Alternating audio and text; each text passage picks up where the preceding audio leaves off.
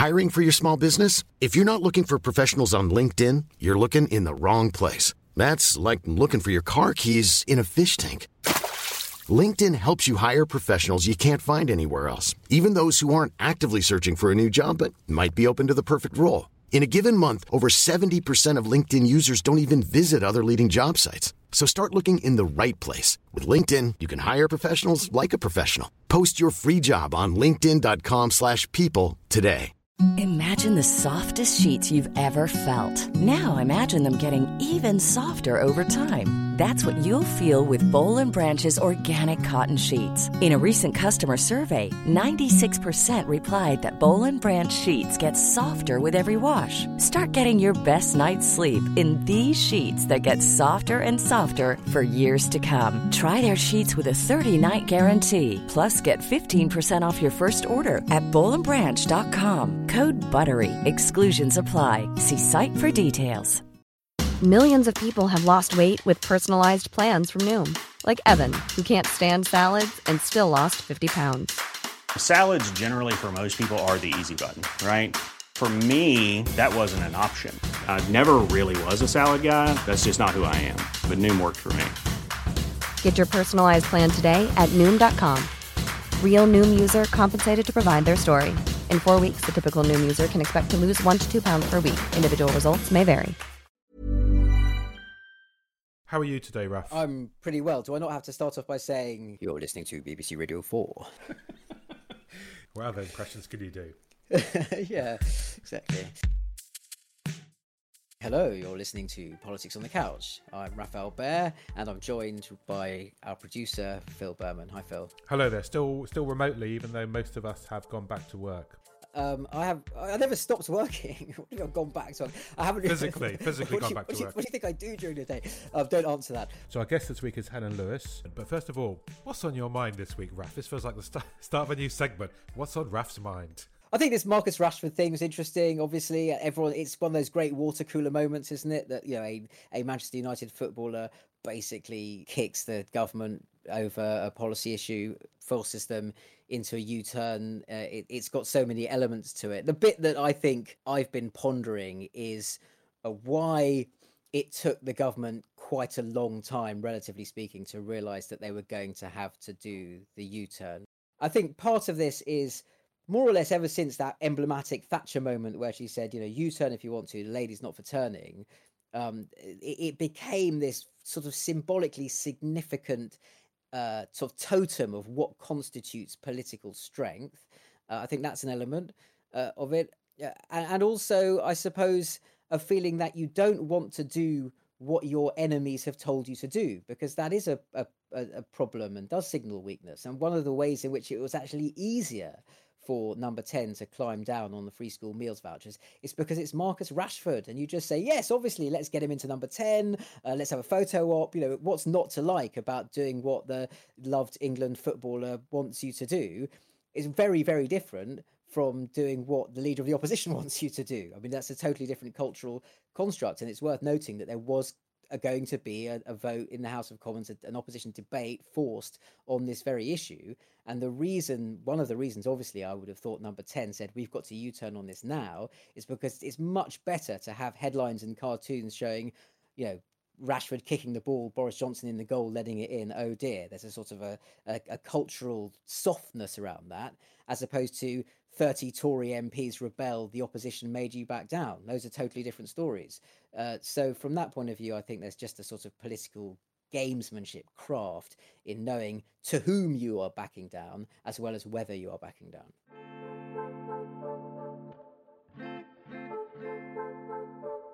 I suppose one of the interesting things about watching what happened with the, the U-turn and number 10 and the whole situation was the extent to which it was all accelerated by the social media cycle. So a lot of people were saying, I simply don't believe that Boris Johnson hadn't come across this until now, or how is it possible he hadn't heard about Marcus Rashford's intervention?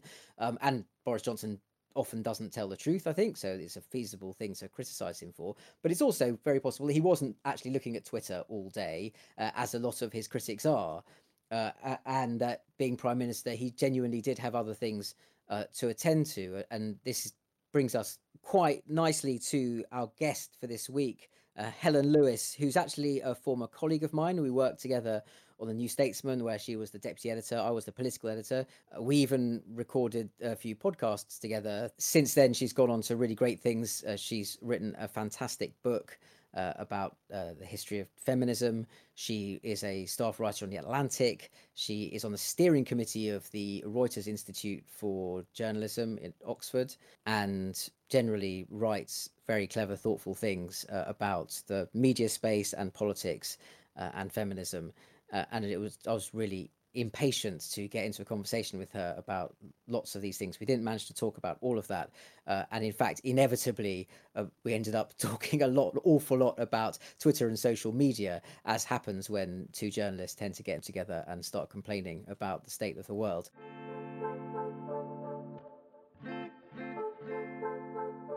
One of the things that I did for that uh, 2019 election uh, was turn off Twitter. In 2017, it didn't help. It just you know, it, it, was like dipping my head in a bucket of cognitive hmm. bias, and it was all bad information. But you, you've gone further. You, you've uh, renounced Twitter, haven't you? Just talk me through through that decision. I think that makes it sound far more principled and grandiose than it currently is. I just, I had thought all the way through lockdown. I thought this is the worst possible time. Um, to be on on Twitter because people will both be quite lonely. They'll be stripped away from their normal social circles. A lot of cases they'll be bored. A lot of cases they'll be stressed about money and about whether or not they're going to have a job at the end of this. You know, they'll maybe be drinking too much. All of this suggests that Twitter is not the quality of discourse on Twitter is not going to go upwards.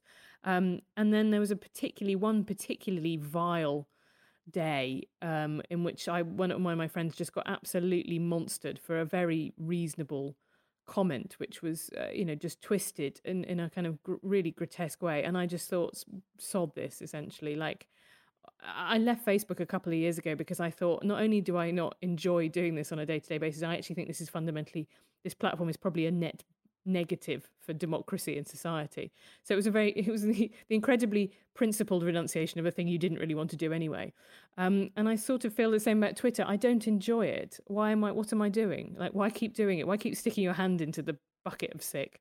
There's two different things going on here, aren't there? One is it's bad for your mental health, you know, uh, which I think is true. I mean, I, you know, I, I had a heart attack at the end of last year uh, at, the, at the culmination of a period of considerable stress, and you know, I'm not going to go, I'm not going to sue Twitter for pushing me over the edge. I'm pretty confident that it wasn't helping my blood pressure levels during the election campaign. So there's that. It's just you know, it, it brings out the worst in people. But I'm quite interested in also the, the sort of the apparatus, you know, the sort of centrifuge mm. that sends people off into into silos and, and polarizers. That it's an engine of actual of psychological fragmentation that is actually a bad on a bigger level. Even though not all that many people are on Twitter.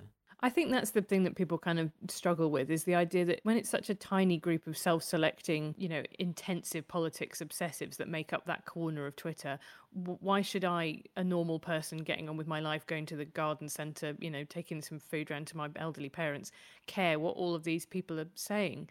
And the problem is that it, it, because quote unquote opinion formers are on there, unfortunately, it is going to affect you. You know, the fact that Donald Trump is on there constantly saying increasingly barking things does unfortunately affect the, the rest of us. We all feel the ripples from that.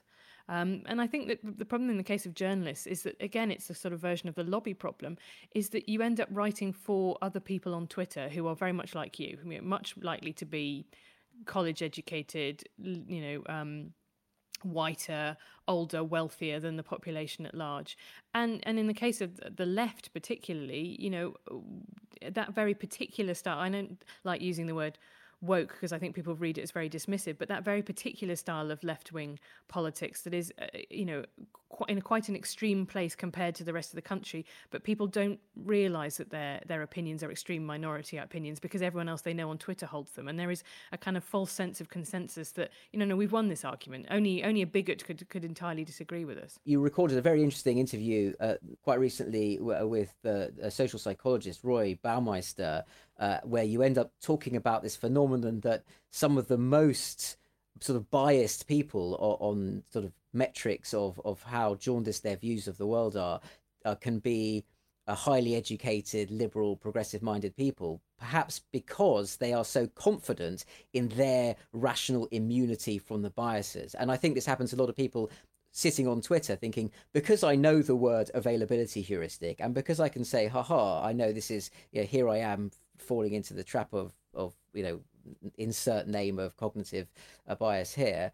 Um, somehow it's not touching me. But you can't swim in the stream without getting wet. Yeah, and I find it extraordinary that I see, you know, historians that I would have previously respected falling for the most kind of obviously badly edited videos or lazy half truths that happen to conform with things that they already think.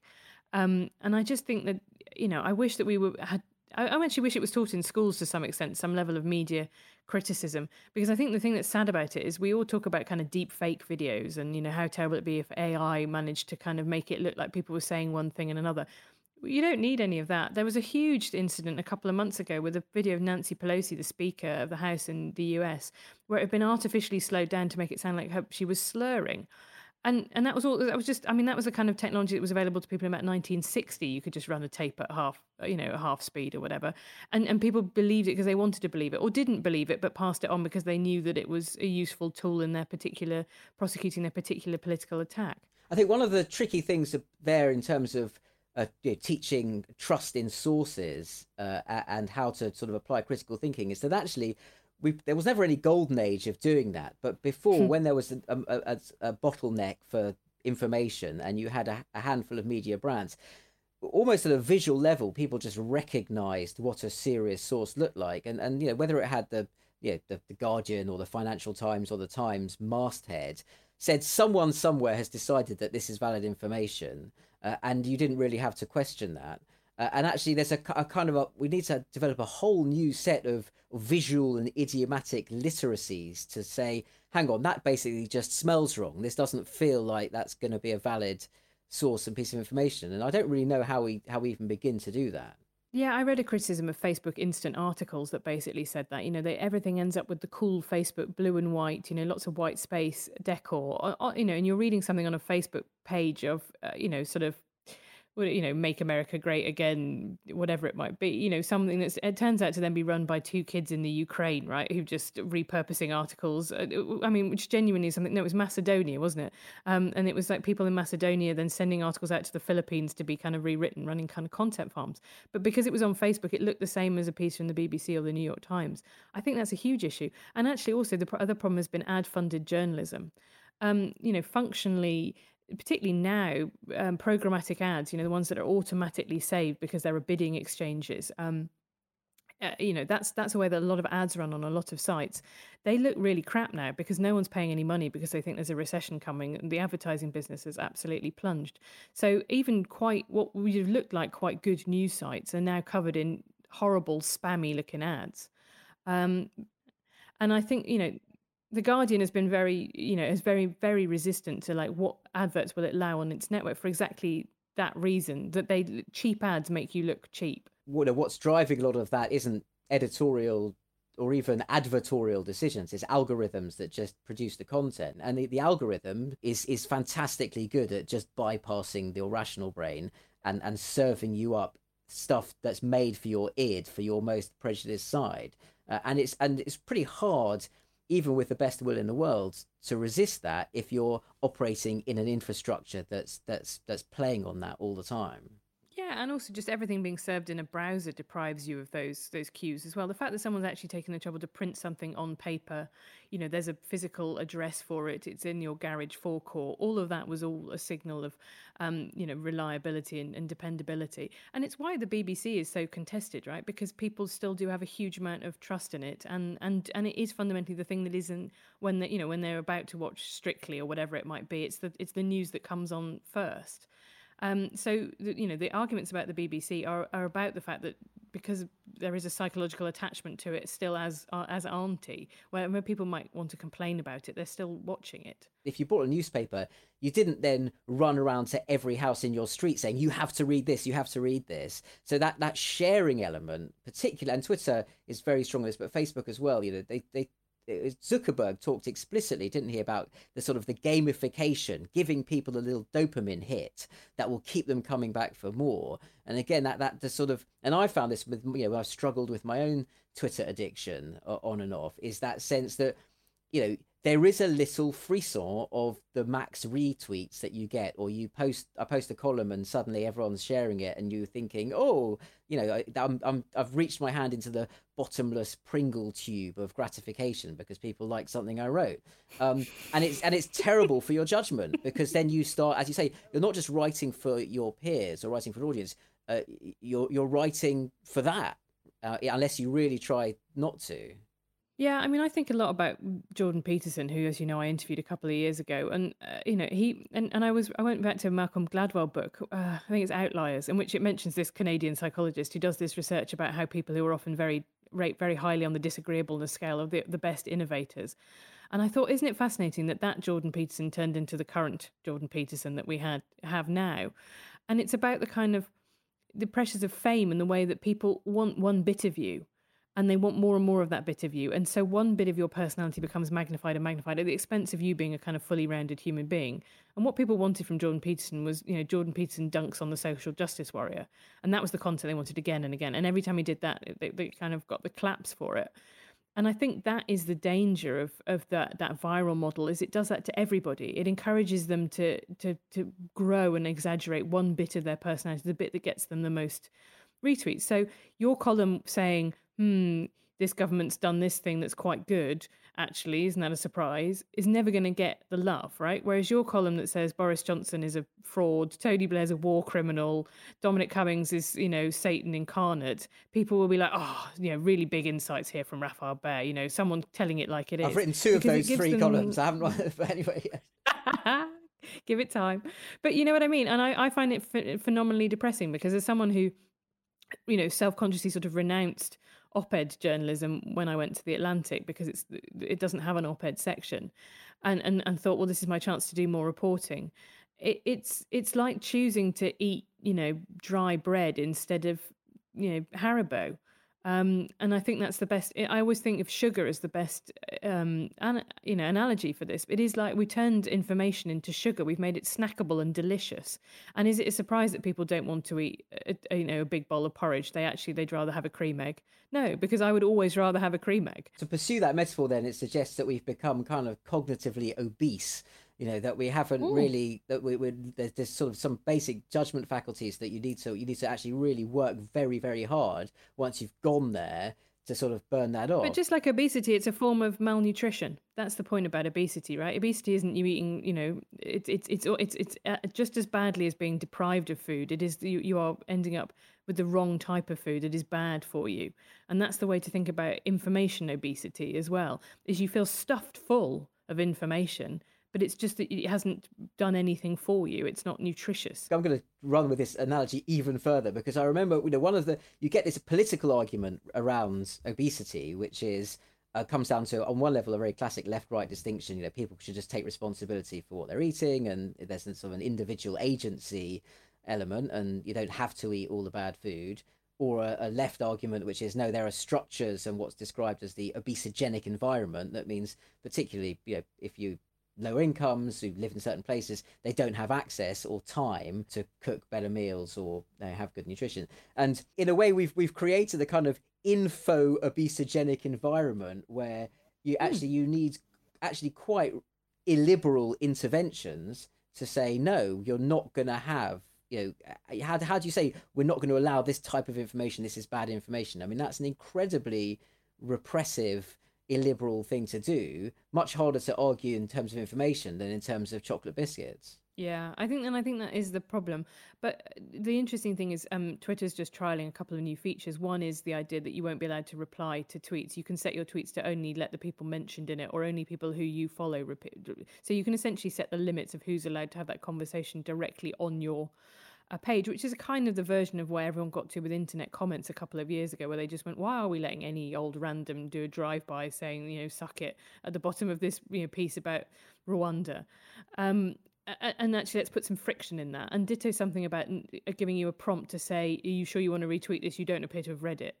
And I think those things psychologically make more sense in the same way that calorie labels just on the front of foods you know, where it just has the red traffic light that says, I don't know if you're aware of this, but biscuits are quite bad for you, is a thing that we can kind of, is a level of nanny statishness that says, that just put that friction between you and the chocolate bar psychologically is, is very helpful. And if you still want to eat the chocolate bar, you've you know you've made your delicious bed and lie in it. But the reality is that Twitter, Facebook, I mean, these are private companies; they want to make money, uh, and so you're still in one of these situations where you know, what what they want to do is resist regulation by regulating themselves in ways that will make the bad questions for them go away. Uh, and I wonder whether you know there is just a macroeconomic issue here in terms of outrage, anger, hatred becoming the traded commodities in the information space that it's too bad. You just got to regulate harder to, to, to stop that. Yeah, I think as I'm getting older, I'm probably getting more interventionist because I do think you know there's there's very good research that says we're able to just I think it was a research they did on chimpanzees where they discovered if you combine together sweetness and saltiness that you know that was that was a nightmare because basically they could stay you have your body could register the idea that that's enough sweet stuff for now that's enough salty stuff for now. But the worst foods were ones that combined that maybe with umami as well because it just you, your brain never sent you the signal that you'd had enough and I think that's probably the same with the where we've got to with our information environments. Um, another uh, interview that I did for the Spark on Radio 4 was with um, Stuart Russell, the AI pioneer. And he said one of the fundamental human rights we should have in the 21st century is the right to live in a fundamentally true information environment.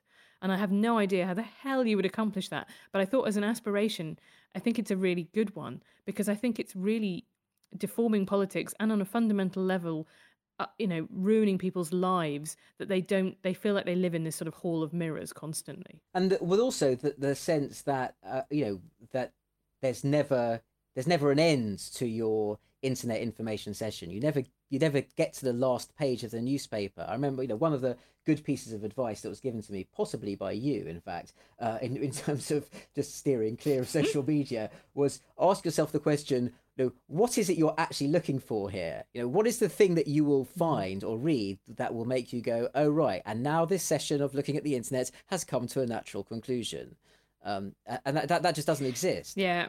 I have some terrible things that I do now. So now what I do when I'm watching TV is that I cross stitch. I'm cross stitching a huge um, Hokusai, um, you know, the Great Wave um, which is about 10 inches by 16 inches. It's it's it's my Bayeux tapestry. But I do that while I'm watching, you know, The Sopranos or whatever it might be on television, instead of also looking at my phone.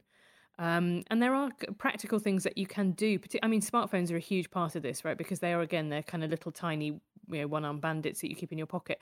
Things like setting your phone to grayscale, so you don't get those cues from red, you know, which is a, a, kind of signal of urgency, you know, red things popping up. They're a lot less um, stimulating. Turning off all notifications, you know, don't never have push notifications on your phone. Make it so you have to make an active choice to go and seek out information. Um, I don't have any, you know, breaking news alerts. Um, and then fundamentally, when you're working as well, I put my phone onto loud ringer mode and then turn it upside down. You know, if anybody really needs me, if anyone's sort of died or needs rescuing from being down a well, then they'll phone me. But I'm not going to see the constant ping, ping, ping of my WhatsApp notifications. And those are the things that kind of keep me psychologically uh, in a healthier relationship with information. You make that sound, you know, almost idyllic. You know that you you've you found this this golden mean between being available to you know, if, if Lassie can't bark about the child down the well through your door, they can get you on the phone. But otherwise, you're you're insulated from some of the madness. Is it is that working for you, or are you actually finding it quite challenging? No, it's. I find it as difficult as I do every single day not to have you know the second Marks and Spencer's ice and spiced bun. It's a constant struggle, and I envy enormously the people for whom you know they they go, oh well, I don't read the news just as much as I envy the people who go, oh no i just i, I struggle to keep the weight on actually you know it's it, it's a process constantly i don't think it'll ever be a, um, a point when i will have renounced the internet and renounced news because that you know i'm because i'm human and and that's the process of being you know not only have i trained my brain through years of political journalism to do this but it was you know uh, it's responding to some pretty large cues you know, we are so, uh, as a species, you know, the th- things that are new are exciting to us, and things that are bad, you know, our ancestors would not have survived had they gone, yeah, it's probably not a lion. I should probably let that one go. Know, uh, uh, yeah, because you know that's these are things that are deeply, deeply woven into you know millennia of, of our development. This is what I find very difficult when you know the conversations with the conversation we had last week with Bobby Duffy and the conversations and the things you read about uh, psychology and how it intersects with politics is that it seems to be this constant battle between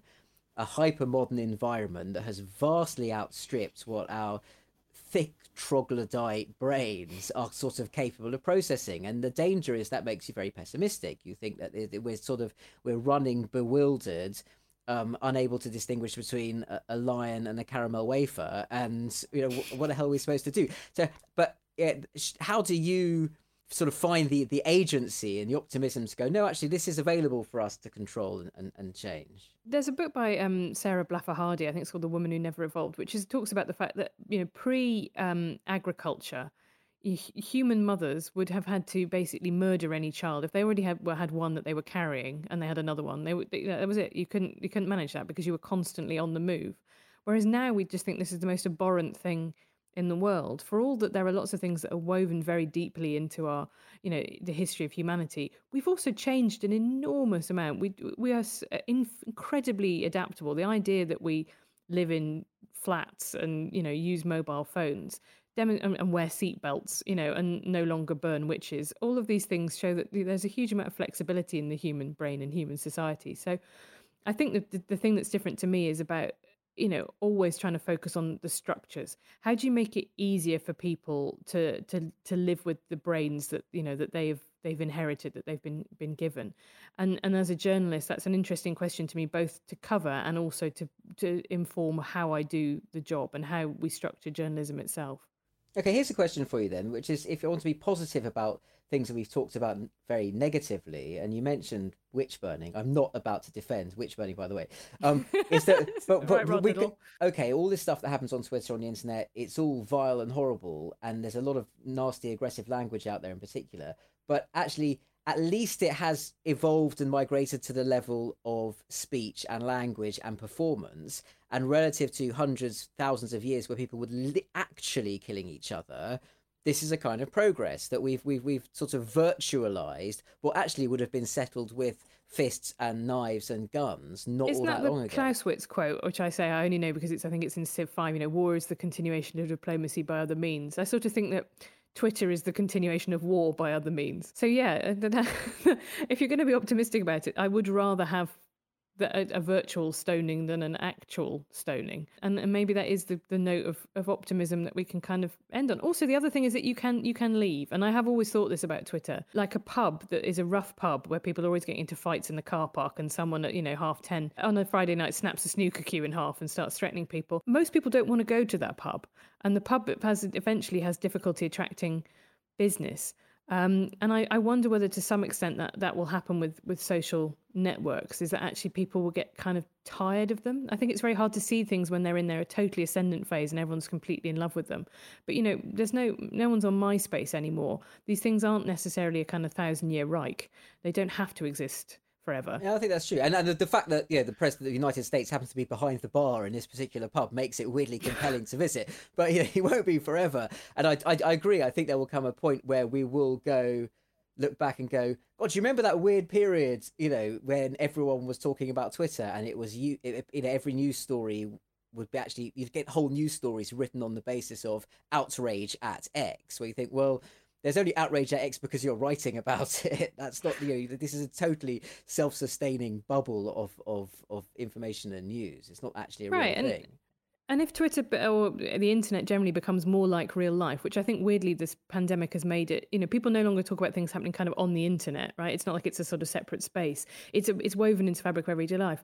In normal life and in you know in communication through speech and in face to face, we have all these signals, phatic signals that are given off that are just not just the content of the words being said, that allow us to judge quite quickly whether or not someone's a, a, a nutter.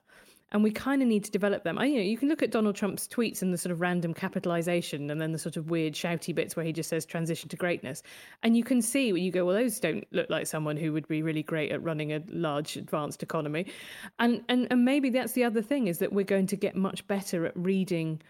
Uh, you know, digital communications in the way that we do face-to-face ones, and a lot of this has been the teething problems of moving life into a, a digital sphere and a socialization issue as well. I think we will develop protocols and conventions j- just as you've always had you know you don't eat with your hands you eat with a knife and fork uh, there will for good hygiene reasons there will become social digital hygiene protocols such as actually if you're sitting down with your friends everyone turns their phone off and puts it in their pocket doesn't sit there looking at the screen it's it's it's reasonable to think that we might actually sort of mm. socially evolve away from just using digital technology like savages. That's what I tell myself. Excellent. I think that's a good note on which to, to, finish because we do like to round this podcast off with some optimistic thoughts. So let's not plunge back into the pessimism. Um, I would add just we can cut this bit out if you like later, Phil. But if you do want you know, to, to develop a mechanism for self discipline, both in terms of avoiding politically induced stress and uh, high calorific, high lipid content foods, have a massive heart attack really helps. It's an absolute winner. Okay, I thought. Th- thanks for that, Raf. I thought you were about to say listen to listen to our podcast because it sort of diverts you away from the internet for forty five minutes. But also but listen that, to our podcast. but uh, yeah, no, definitely. I, but I, mainly I, I, block your own arteries. yeah, I wouldn't wouldn't recommend it if other ways work, but it definitely yeah. helped get me off the cholesterol. Tell you that much.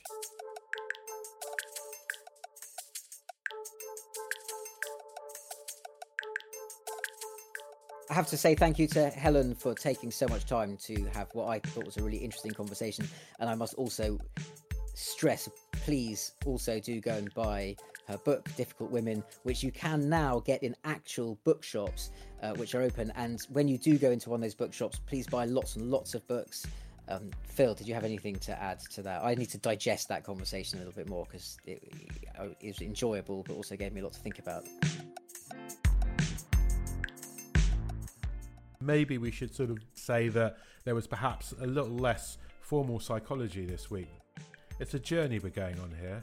I think that's absolutely right. Uh, well, a journey that is perhaps harder to sustain if neither of the people involved is a qualified psychologist. But I think we should be honest and upfront about that. And ultimately, hold on a second. I'm I'm a qualified armchair psychologist. Okay, well, in that case, I'm your sort of Padawan learning student in this. You're the, you're the sort of Jedi armchair psychologist, and I'm the, the Padawan. Uh, ultimately, I think what we're trying to do here is understand some of the processes that make us both feel a bit uncertain and ambivalent about the state of politics as we observe it. And one of the great things about talking to Helen is she has a kind of liquid intelligence that that flows into all the different cracks uh, of what of, of the edifice, uh, and that is in itself has been quite a restorative psychological process to be to be part of that. So thanks, Helen.